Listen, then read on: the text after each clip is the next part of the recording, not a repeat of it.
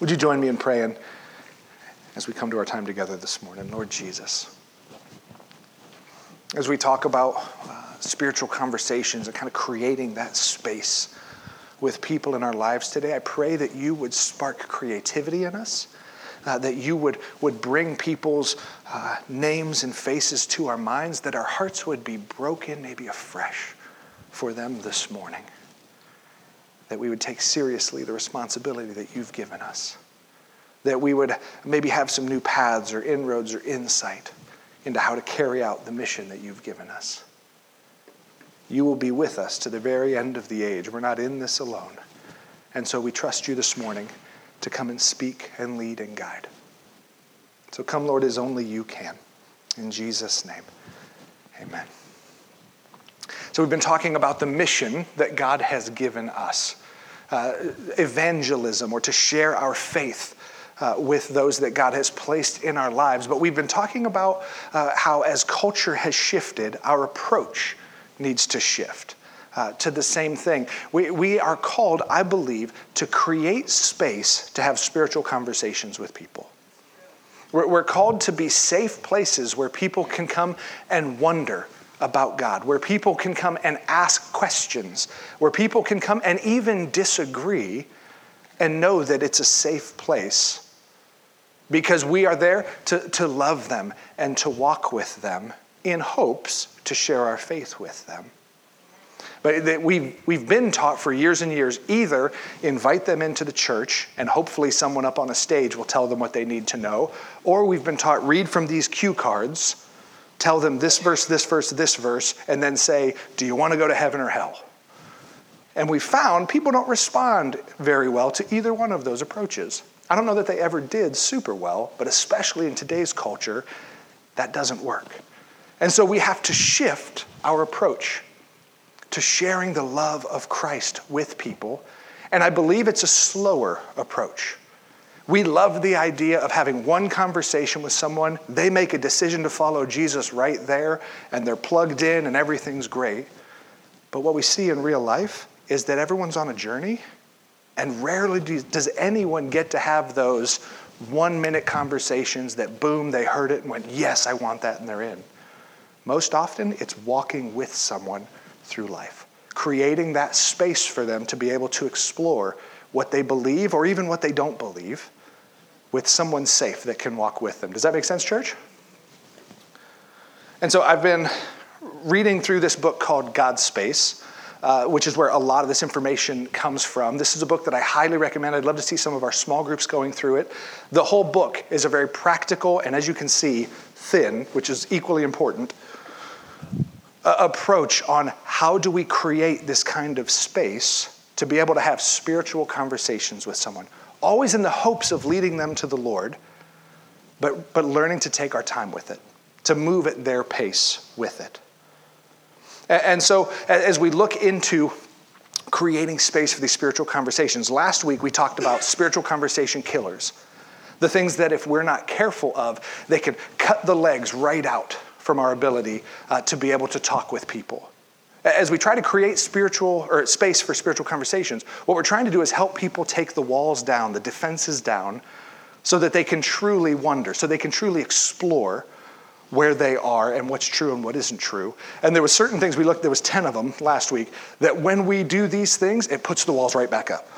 When people feel judged by us, when people uh, feel like they're a project of ours, and we're just trying to use them to check a box. You know, there, there was a bunch of these things that put the walls up. What I want to talk about today is four different ways that we can move in to help create that space, to help bring the walls down. So, we're going to talk about ways to create space for spiritual conversations. On the wall, you're going to see S period, C period. That's because spiritual conversations takes up a lot of room. Uh, and so that's the code when you see SC, spiritual conversations. The first way that we're going to look at is noticing your way into spiritual conversations. How do we begin to create that space in hopes to have spiritual conversations, to be a safe place for people. It starts with noticing your way into those conversations. Jesus in Luke chapter 11, he gives this parable. He says, Your eye is the lamp of your body. When your eyes are healthy, your whole body is also full of light. But when they are unhealthy, your body is also full of darkness. Jesus was trying to tell them the way you see, the lens through which you view life affects everything. How you view people changes the way that you interact with people. The, are people in your way? Or are there opportunities every day? Like he, he's trying to help us understand that if the way we view life and the way we view people is healthy, everything that comes out of it will be healthy. If we have an unhealthy view of the people in our lives, everything that follows is full of darkness. And so we have to ask ourselves, like, do I even really notice people? When, when someone is standing in front of me, what is it that I notice about them? Am I too busy looking at my watch, noticing the next thing I have to do? Or am I really noticing the person standing in front of me? Let's give an example. Uh, there's a, in Matthew chapter 9, Jesus has this crowd of people coming up to him, and it's, it's a messy crowd. Okay, they're bringing all of their sick that no one wants to touch, they're bringing with them. It's, it's farmers and peasants, they're dirty, it's sweaty, it's a messy crowd. And here's Jesus' response When he saw the crowds, he had compassion on them because they were harassed and helpless, like sheep without a shepherd. Then he said to his disciples, The harvest is plentiful, but the workers are few. Ask the Lord of the harvest, therefore, to send out workers into the harvest field. Jesus sees this massive crowd coming at him, and it's the crowd that the city is probably happy to see Exodus. Oh, good, they're gone. Jesus sees this crowd coming, and the disciples have to be thinking, okay, how are we going to feed them? This is going to be a lot of work. This is going to be a long day. Like, and Jesus goes, he saw through the dirt and the mess, the inconvenience, and he said, These people, he noticed, they're harassed and helpless. They're just looking for answers. They're like sheep without a shepherd. He didn't go, Oh, man, they ask the dumbest questions, or they like, he said, They have a need. He noticed the need they had, and that's what he chose to look at. So then he even says to disciples, looking at this crowd, the harvest is plentiful. And they had to be like, which one? Them? Are you kidding me, Jesus? But Jesus noticed these people and he noticed their need. The reason that we do uh, Who Are Your Three that Kim walked us through earlier, the reason we, we have those three people and we pray for them regularly is because the things we pray for, we notice. Really, what we're praying for is Lord, help me to notice these people in my week. Help me to notice opportunities. Help me notice needs and ways that I can serve. It has to start with, Lord, in and of myself, I will walk right past people. Help me to notice them and notice the needs that they have. A great prayer to pray every day. Lord Jesus, as I interact with others today, help me to see them as you do. Help me to have those, the healthy eyes, the healthy lens to view things through so that the good can come out. Help me to notice people well. Everyone else in Jesus' ministry, as you read through the Gospels, they all walked past the beggars. They all walked past the sick and the lame, the poor. Jesus always noticed them, and he took time for them. They were important to him, and so he noticed them. For many of us, we have to start with that idea of do I even notice people? When someone's in front of me, do I even notice the needs that they have? Would I be able to, like Jesus, look at them and go, they're harassed and helpless? They need to know the shepherd. Or am I just going, how long is this going to take? Let's oh, grow up, get through this, whatever it might be. Jesus noticed them. The author of God's Space, Doug Pollock, says this Noticing is a prerequisite for caring about others and serving them in tangible ways that smuggle the gospel into their hearts. For many of us, if we're going to start to create this space and be a safe place for people, we have to go, God, help me to notice people. I don't even notice them. I am so busy about my stuff in my day that I walk right past them. Noticing is a prerequisite for caring and serving people in tangible ways that smuggle the gospels into their heart, the gospel into their heart. Paul, uh, in the book of Acts, as he walked into the city of Athens, there was no church there at the time. It was just kind of Paul, parachute dropped right in the middle of it. And he's going, okay, I know that my job is to bring the gospel here, but like, I don't know anybody. What do I do? Acts 17. Paul then stood up in the meeting of the Areopagus, just a large gathering of smart people. And he said, People of Athens, I see that in every way you are very religious. Do you hear the noticing language? For as I walked around and looked carefully at your objects of worship, he saw opportunity and he was able to go, Hey, you have this one statue to this unnamed God. They, they kind of had this one catch all to worship, going, In case we missed anyone. And he goes, Let me tell you about the one that you don't know of. How did he get to that point? How was he able to share with them that boldly? Because he noticed. He walked around, the first thing he did was walk around going, Where are they really? What do they really believe? What are the needs that they really have? I see that you guys are very religious, but I can tell you what you're missing. Paul started with noticing the people and noticing their needs. Is this making sense, church? Again, Doug, the author of God's Space, says the simple act of noticing enables us to connect with others in authentic ways that pave the way for spiritual conversations to happen naturally.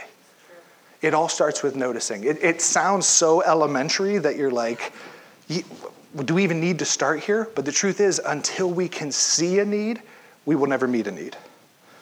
A spiritual need, a physical need, a financial need, whatever it is, until we have the God given ability to even notice, we will walk right past that person. We won't even know we missed the opportunity. So it starts with noticing your way.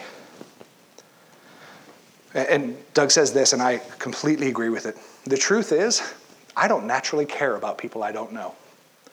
Noticing requires me to respond first to what the Holy Spirit has allowed me to see.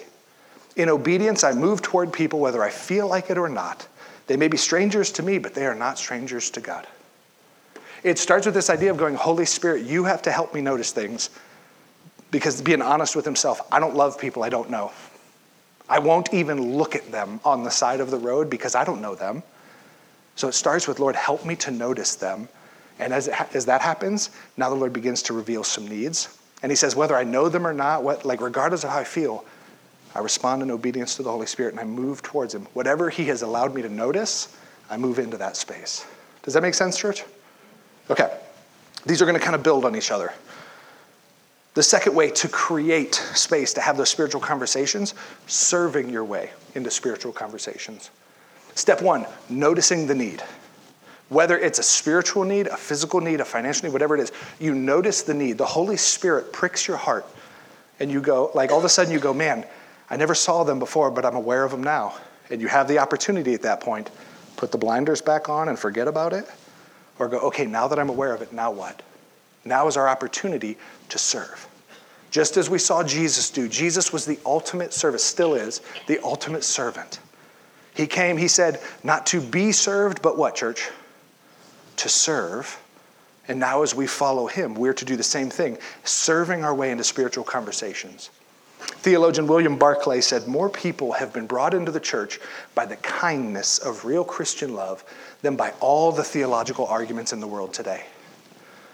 By someone that actually just loved them well, not by someone who beat them down and convinced them they were wrong enough that they went, Fine, I'll come to your church. It was the people who actually served and loved them so well that they went, Look, I don't know about what you believe, but I want to be around you and people like you. That's where it starts. Again, Jesus in Matthew 5 You are the light of the world. A town built on a hill cannot be hidden. Neither do people light a lamp and put it under a bowl. Instead, they put it on its stand and it gives light to everyone in the house. In the same way, let your light shine before others that they may see your good deeds and glorify your Father in heaven. We should live such lives of service and humility that people see it and they go, I don't know what it is about that, but I got to get more. Maybe the things they're talking about with this Jesus, look, I've heard this and I've heard that, but I can't deny what I see in their lives. Doug says this good deeds create goodwill, which opens hearts to the good news. When people see the way we live and love, when they see the way that we serve, the walls will come down and we begin to have opportunity to speak into their lives. It's not the other way around. Once they start to respond, we go, okay, cool, cool, cool, now I can serve you.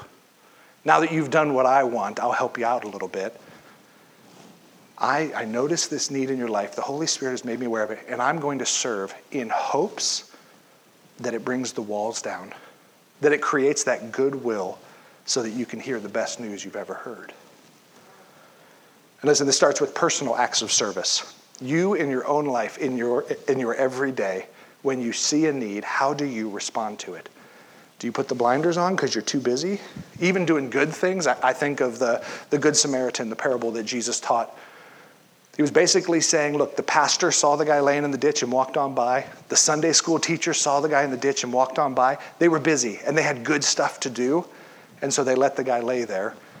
No one would stop and help him. They noticed him and walked by. We're to be the people who see someone in need and stop and serve. This is also a, a whole church thing, a whole church serving the whole community. Now, hear me, when I say the whole church, I don't just mean every one of us.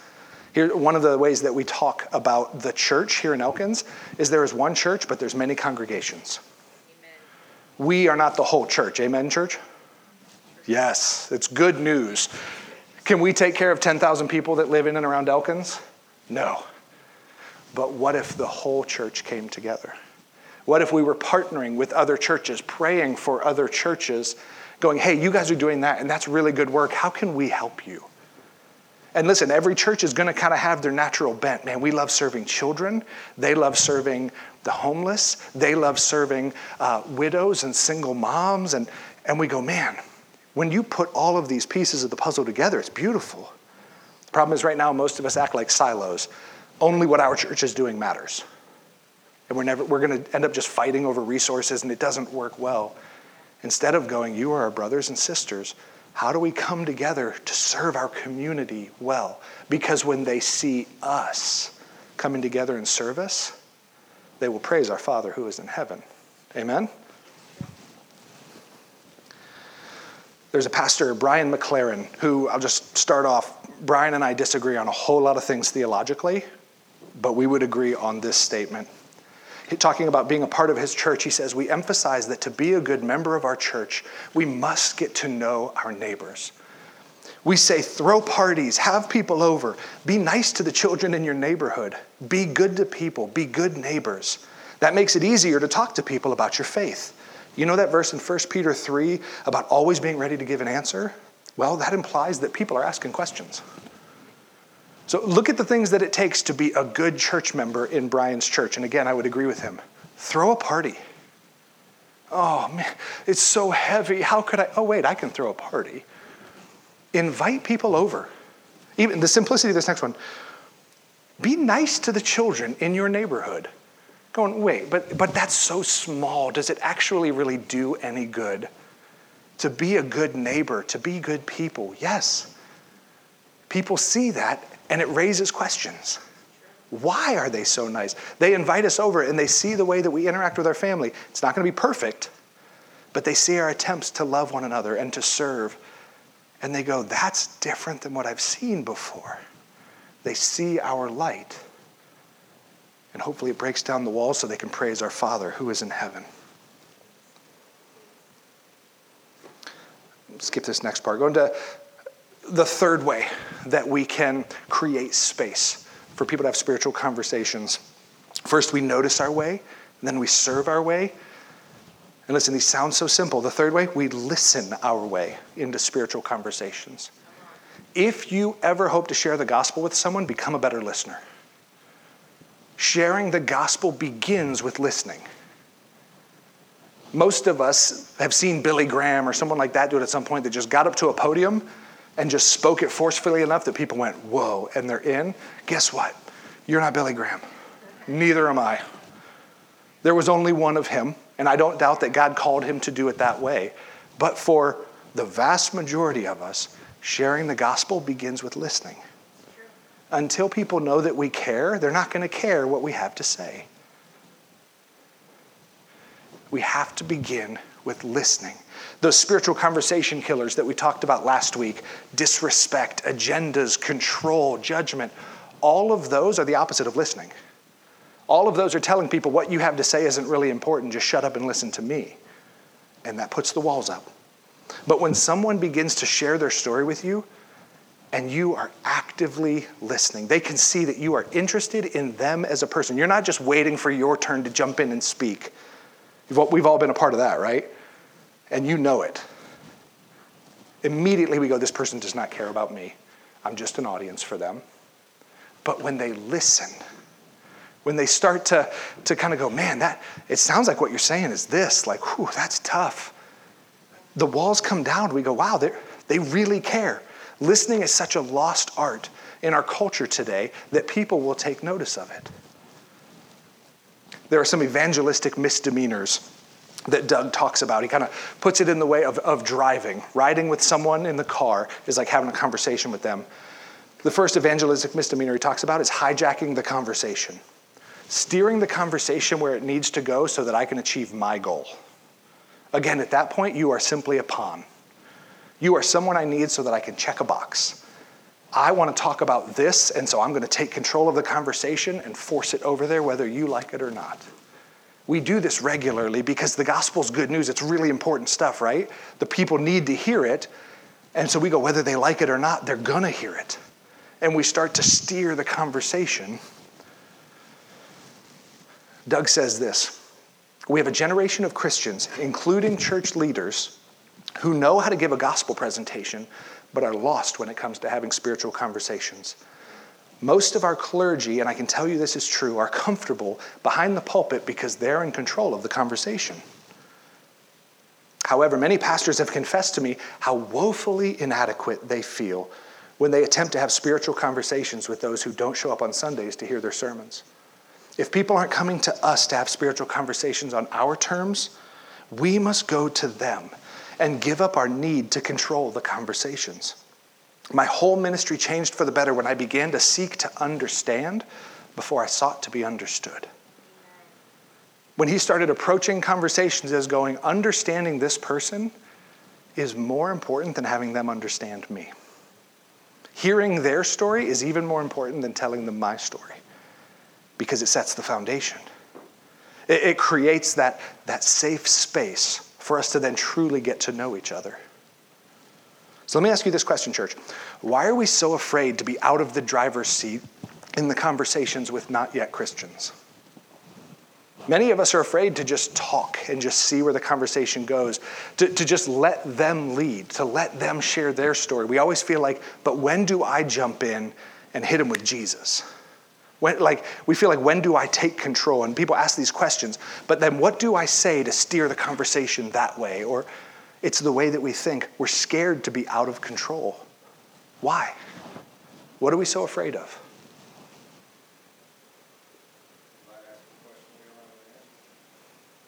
They might. In fact, they probably will. They might ask a question that we don't have the answer to. Rejection? How so? Okay.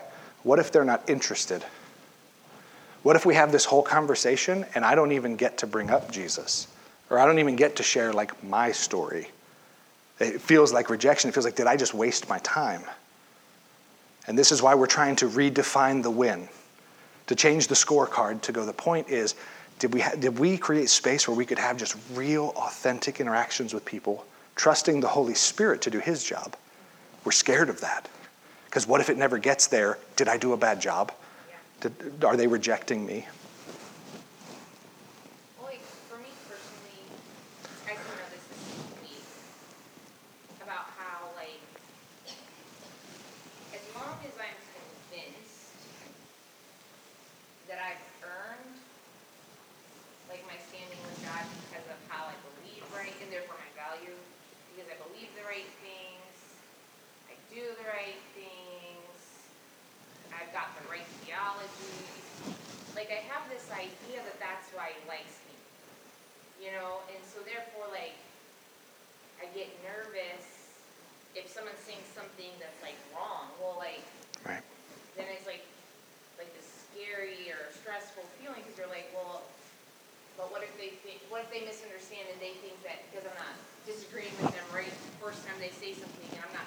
proving them wrong, then what if they misunderstand and then, then is my value like lessened because there's one person who thinks I don't think the right way, or maybe right. they're even less valuable to me because they don't think the right way.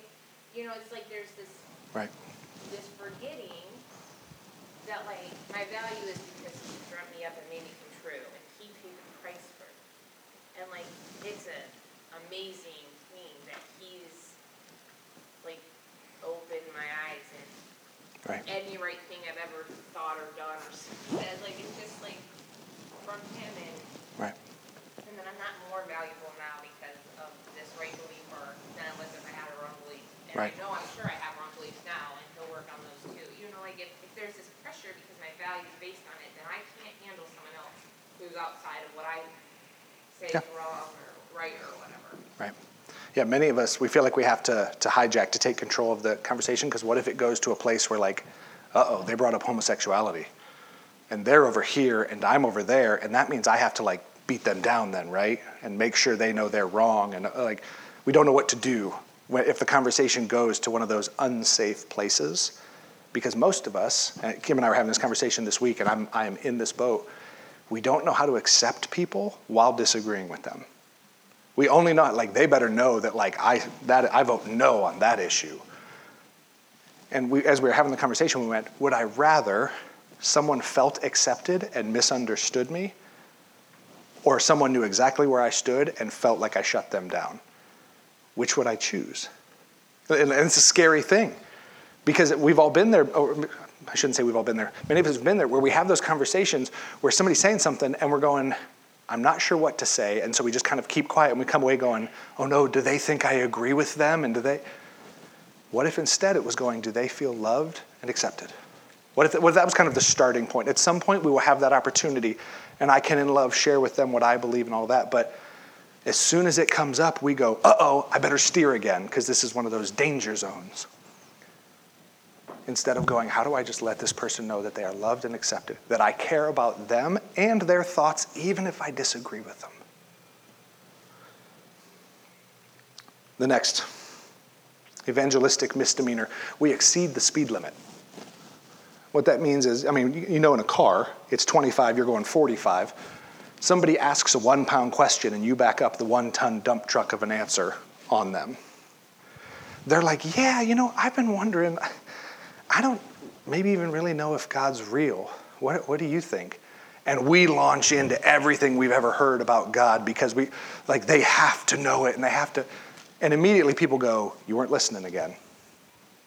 You, you were asking the question, you were answering the question you wanted me to ask, not the one I did ask.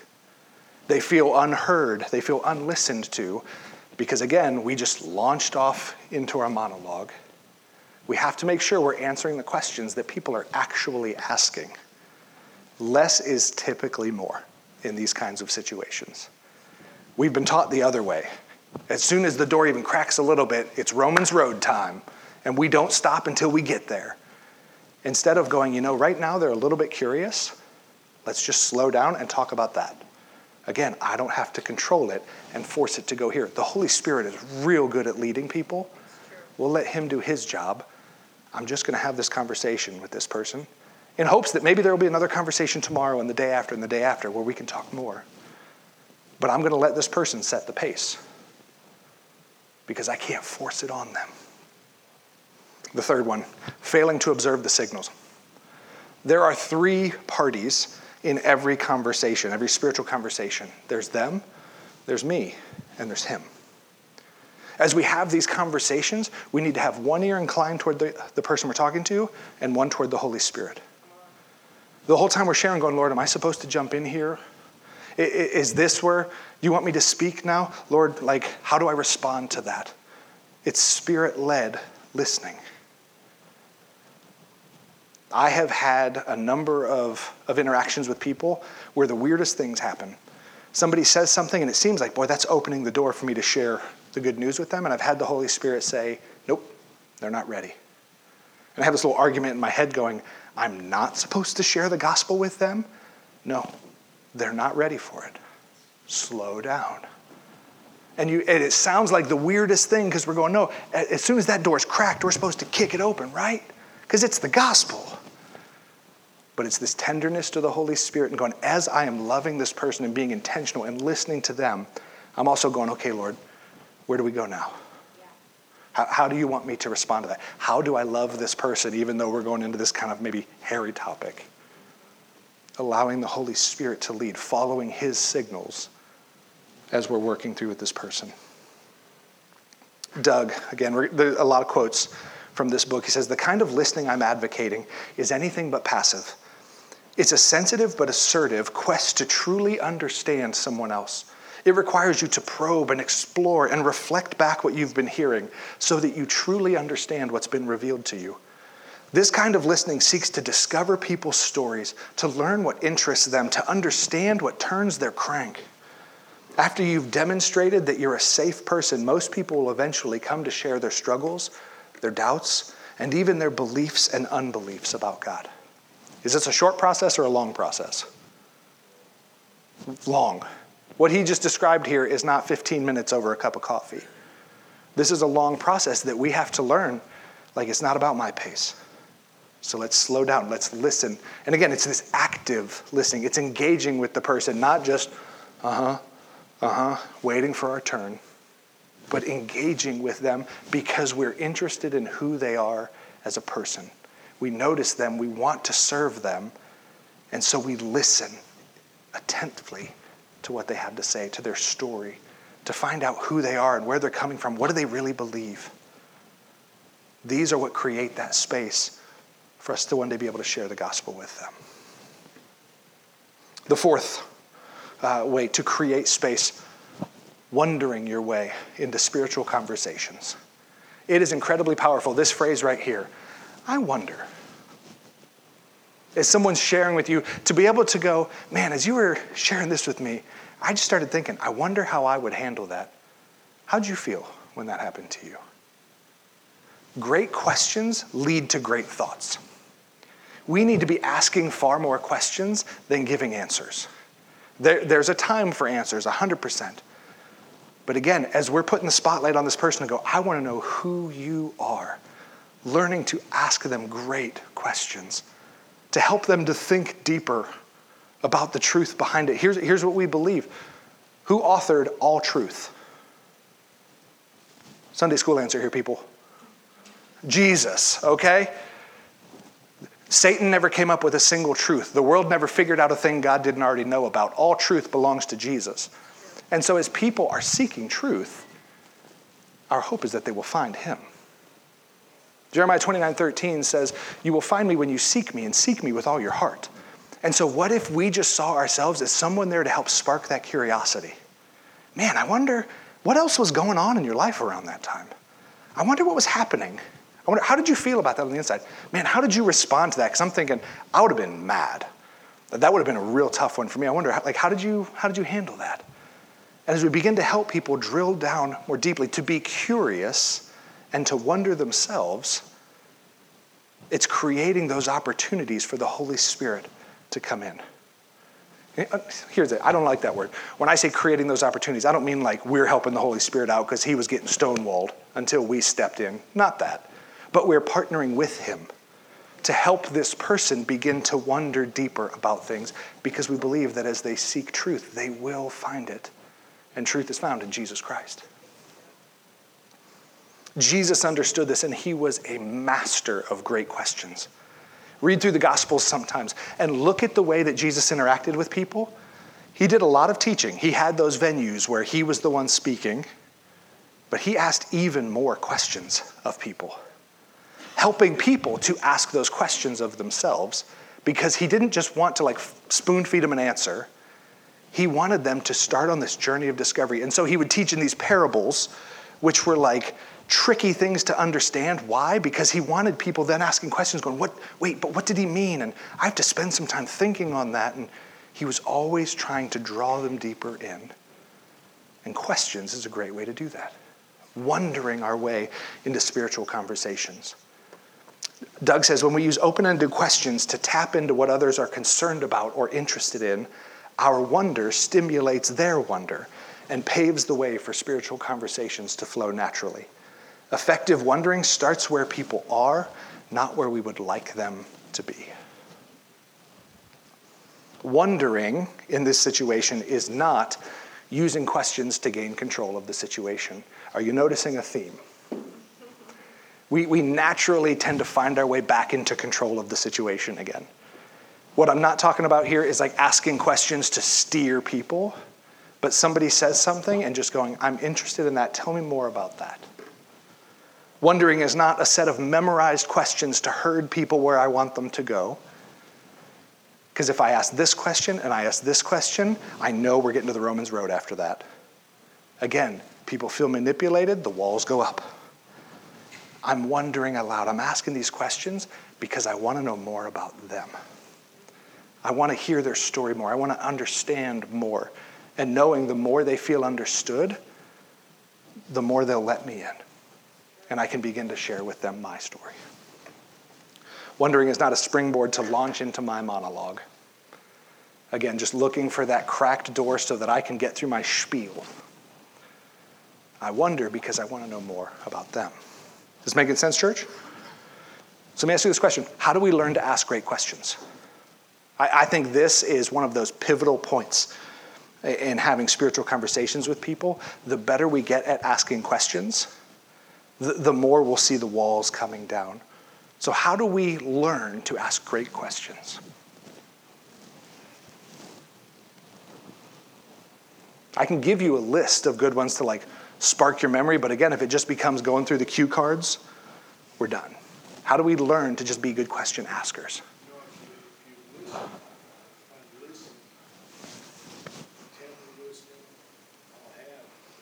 Yeah. Some of it just happens very naturally simply because I'm actively listening. As I listen to you, I actually become really interested in your story. And I want to know what happens next or whoa, whoa, whoa, what you mentioned this, like what was that about? Like simply because I'm listening, again, my heart almost becomes, I, I begin to notice things that I wouldn't normally notice, and some of these questions begin to happen naturally. You ever been talking with somebody and like about something more serious, and you ask a question, and you step back and went, "Whoa, that was a good one." I didn't have that one in my back pocket. Right? Like, where did that come from? I was simply interested in them, and the good questions just start to come. Two things that have helped me. One is hanging out with kids because they're naturally great question answers or question askers. Like they are always asking questions. Like they are. Children are always asking questions. Right. Like if I like don't always have to have the answer. you know what I mean? Like and um, yeah, so being out with kids I think is helpful. They ask great questions.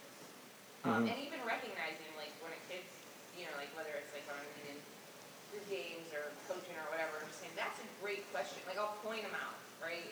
So maybe yeah. if you hang out with adults and ask good questions, I don't know, mine are usually for kids. I'm like, that's a great question. Right. Sometimes it has nothing to do with what I'm talking about, but it's a great question.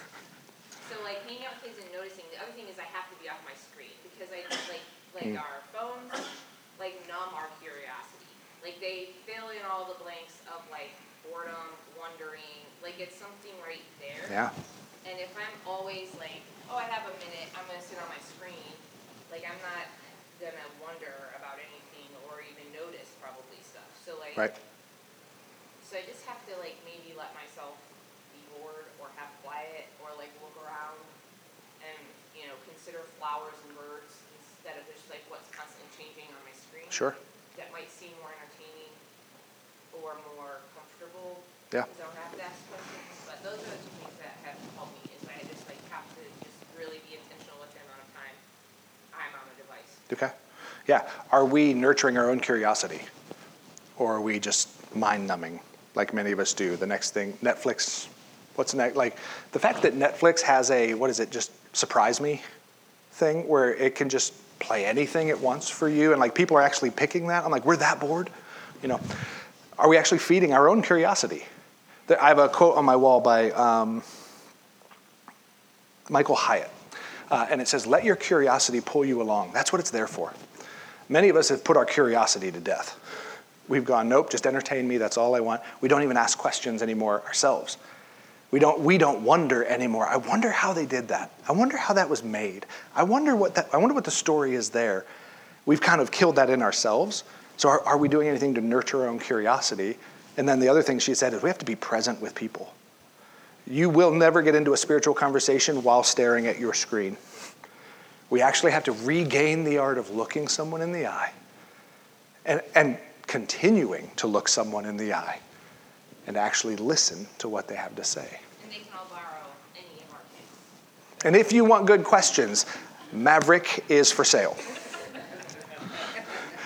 was just gonna say, I'm not as nosy, so this is not a public. Sure. Yeah? But when you said curiosity, okay, maybe it's not nosy, maybe it's just curious, Yeah. Right. Anyway, um, but I was gonna say too that, like, this whole series that you've been doing is extremely painful for me. Because I feel like, as a young Christian, I was like a living, breathing trap. Yeah. And I hurt a lot of relationships because of that. Yeah. And since you started this, um, I guess God, I feel like God was gracious to me this week. I got to have a really good conversation at lunch. It was not forced Yeah. at all. It was just a conversation. And I got to tell this two ladies how God is intimately involved in our lives and give example of how he had intimately done something in my life that just was supernatural. Yeah. What happened. And, um, anyway, it was just, it felt like a blessing because, again, I've hurt relationships. So since you started this, it's, it's a painful thing for me. Yeah. I think back and think, man, if I hadn't tried to Sure. Right. No, I'm, I have a very similar story myself. Uh, one of the last chapters, I don't know if we'll get to talk about this here, but one of the last chapters in this book is how do you rebuild burnt bridges? Um, because he recognizes as we read through this, most of us are going to find something where we go, oh no, I do that all the time, or man, I used to do that. And going, now what? How do we begin to rebuild some of that? And so you're not alone in that. How else? How do we learn to ask great questions? I think, um, uh, Kim said, you gotta, you gotta, you gotta be learning. Yeah. I think kids love to learn, that's why they ask Right. questions. So we gotta go in a conversation that we aren't teaching, we're learning. Right. So when you do that one eighty, that leads to good questions. Yeah. Just put that teacher thing on the back burner, and it'll come later. Right. Let's just learn about what, Right. what, um, these people like, Yeah. and, and that will lead to good questions. But you don't, forget about teaching. Right. Yeah, as long as I've got my script I've got to get to. Right. Yeah, almost like we should have faith like little children, I think is what he, like, yeah, no, it's exactly that. Kids are naturally curious, and we need to cultivate that in ourselves. Two things that, that I will say on this find someone that's a great listener in your life and ask them about it. Man, you ask the best questions. Like, how do you do that? Like, they're aware of it, they, they've cultivated this listening. It may be more naturally for their personality than it is for you, something like that. But ask them. I want to learn to ask good questions, and you ask great ones. Every time we talk, I just feel like you're like you're locked in, and you really listen to me. Like, help me with that. How do you do that? Like, it's called discipleship. Would you teach me to be able to listen and ask questions like you do, and to walk with them in that, to imitate them in the, in the things that are helpful, the things that make you feel listened to and valued, how do I then pass that along and do that for this person? And the second thing I would say is read through the Gospels. Again, Jesus was a master of this. Oftentimes, what we do though is we read through the Gospels and we go, where's the theological point that I need to draw out of what Jesus taught? Which is valid and it's there. But sometimes to take a step back and go, what would it have been like to be there? We've talked about this in the past. When Jesus asked them that question, how would it have felt? Like if I was there and Jesus asked me that question, I probably would have been kind of stumped by it. I would have gone, I didn't see that question coming, uh, you know, or whatever it may have been, and start to look at the way that Jesus interacted with people, the questions that he asked. They were never yes or no questions. Yes or no questions are too easy to move past. They were open ended, and they were always digging a little deeper. They were always, it was kind of the question behind the question. Instead of going, why'd you do that? How did you feel when that happened? You know, those kinds of things. He was a master at it. So read through the Gospels, and again, not just to get theological information out of it, but to go, like, what would it have been like when Jesus asked that question? What did he see that caused him to ask that question? And you'll be amazed at what you learn. Like, thinking about our two Sorry. children, how they're like Brantley asks lots of questions, and he knows what his question is, and he asks it. Xander, like, has no idea what he's thinking, feeling at any given moment, so it's like you have to like read the room and the situation. Right. To like be more intent with talking about his feelings, so that he can answer the question that you're, you know what I mean, like trying to ask, so like. Right. I find myself spending more time trying to build up to the actual question. Right. Versus Brantley, where I can feel like, you know, Right. here it is, you know what I mean? So like, we're learning to be more intent with being in relationship with Mhm. him. Because that's what he needs. Right. Brantley doesn't need that, he Right. does, you know what I mean? So I think slowing down. Yeah. Slowing down in the mom moments and reading the room. Right. Because it's not going to work for you with Xander to go, let me tell you what you're feeling right now. He's going to be like, what? But, but what you want to do because you love him and you care for him is to help him discover how he's feeling. Self discovery is always king. It's not there just for me to tell someone the answer. I want to walk with them as they discover the answer that is in Jesus. And yes, there's going to be times when I have the opportunity to go, man, have you ever thought about this? Or man, let me tell you this, this story in my life. There's going to be opportunities for that. But I'm not just here to spoon feed answers. That doesn't work. It's not what Jesus did. I'm here to walk with people as they discover the truth for themselves. Adam, was that a hand up? Yeah, uh, you were asking about learning how to ask. Yeah. The truncated version was, I took a trip last weekend to, to spend time with a family member who's one of my Greek. I went with intention. Mhm. I went with an agenda. And so as I began into this conversation, it kind of got turned and they started sharing with me. Um, and it went kind of odd, went real odd. Right. And in those questions, I started fearing that Validating hmm? by asking the questions. And so I kind of had to take a step back and go, wait a minute, you're trying to control the conversation. Right. Rather than releasing that control, going, you're in control of this conversation. And, and it went odd. Right. And, but, it, but towards the, towards the end of the conversation, as I was asking questions and hearing about what they've been involved in, um, it, it was revealed that they got to hear about grace and mercy, which they had never. Right. So that, that was interesting. And then again, walking away from it going, well, that wasn't the, the, you know, the Billy Graham, you know. It's not how I would have drawn it up. It wasn't an altar call, call that was Right. answered. Um, But I think it plants a seed. The other part of it too was that knowing that their family, um, they know that I'm an example of, or I am the example of my walk as well. So being cognizant of that, that it, as time moves on. Right. uh, That plays a huge. Right. role. Yeah, exactly. Yeah, it's we, one of the things we talked about last week is they better see something different in our lives that matches up with the care we're showing for them. And then when we start talking about the good news, letting our letting our light shine before men, it better match up with how we live. Otherwise, we again cut the legs out from underneath it. S- Go ahead. One of- one other thing I want to ask great questions, is play games that way. Like, when we were youth leaders, we would often like, you know, like there's always that five minutes where you're supposed to have started, but not everyone's there yet. And you don't want to just be like, well. just- In this church, it was like 20, 25 minutes where you're supposed to don't start, but yeah.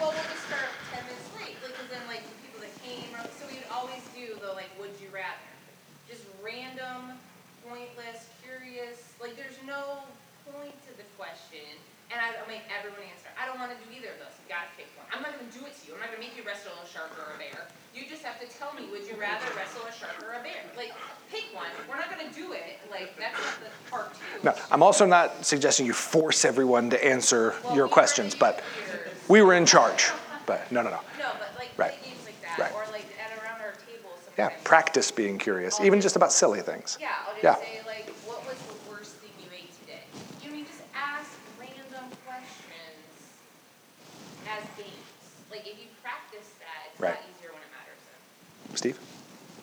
I just want to say, um, I hate to use the word trick, but something that can be done to just take a very simple, nondescript question and turn it into a great question is if you can remember a previous conversation. Yes. Or a previous event, and something as simple as, so, Adam, how was your trip visiting your family? Mhm. They're like, oh, wait, he remembered, He was actually listening. He was listening. Right. Just, a simple question becomes a great question. Yeah. They know you care because you remember a previous conversation. Right. That's a great point. That's a great thought. So let me ask this last question. What do we do when we find ourselves in a spiritual conversation, and this has already been brought up a little bit, and they ask us something we don't know the answer to? Or they get into one of those kind of hairy things where we're like, ah, I don't know what to say here. What's politically correct, or what, like, what do we do when we get into those? Because again, we've taken our hands off the wheel, we're not driving, we're not avoiding anything we don't know the answer to. We're going to get we're going to find ourselves in situations where people say something that we just don't know the answer to or we don't know the right way to answer. What do we do in those situations? Run away?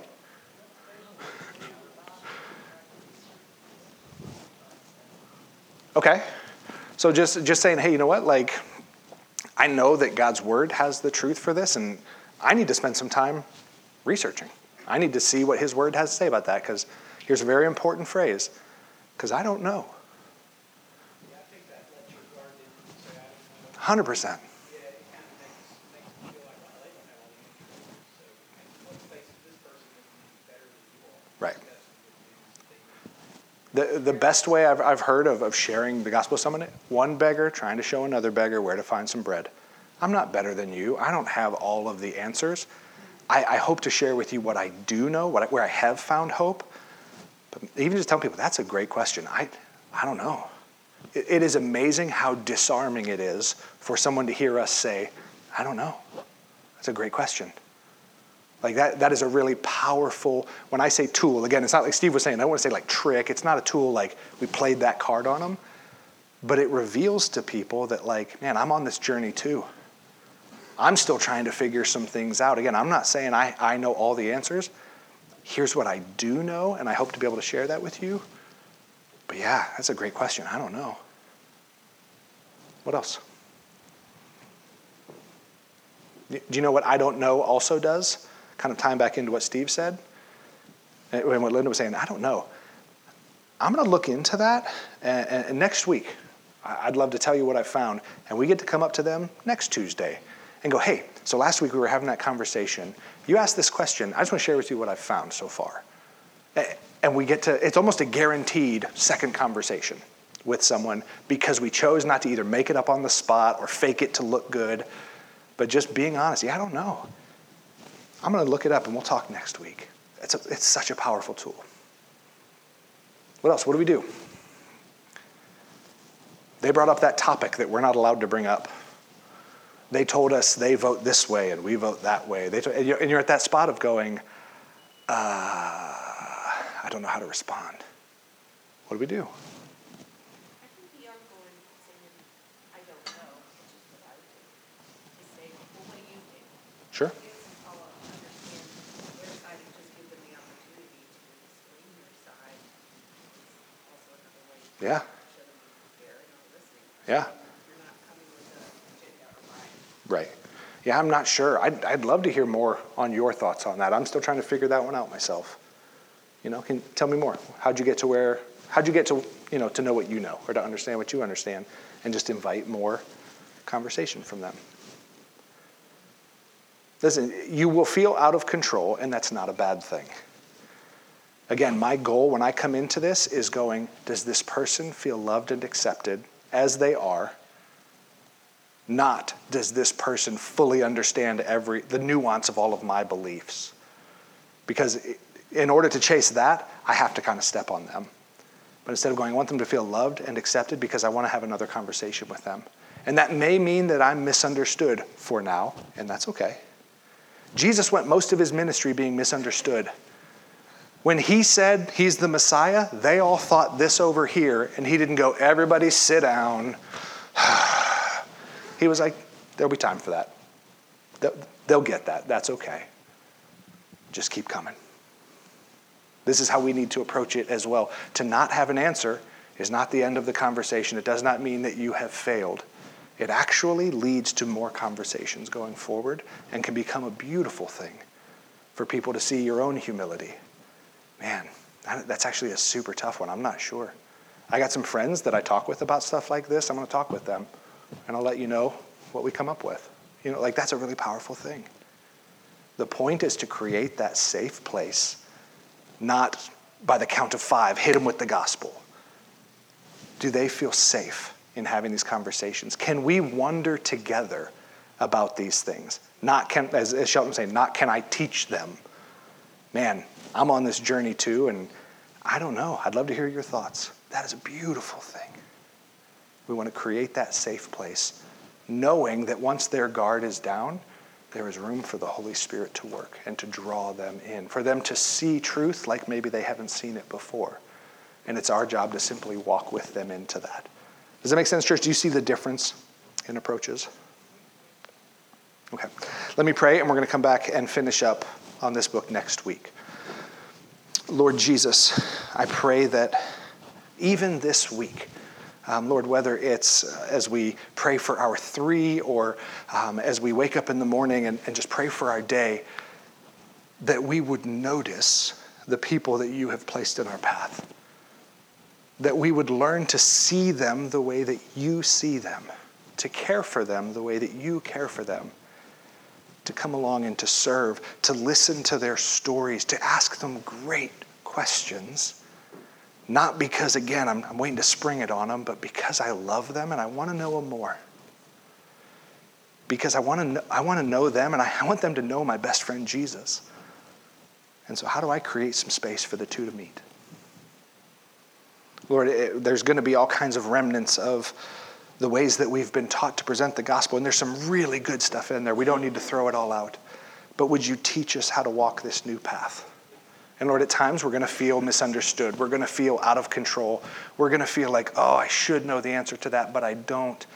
Lord, may we have grace with ourselves in those times because it's not about me.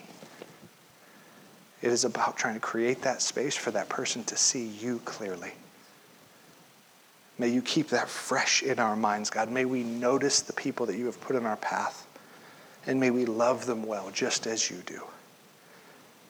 May they see our good works and may they praise our Father who is in heaven. We trust your truth, God. You say that that's how things work, and so we trust it. May we be good neighbors. May we invite people in. May we have great conversations with people, trusting that as they see our light, they will praise our Father that's in heaven. So just be glorified in us, I pray. In Jesus' name, amen.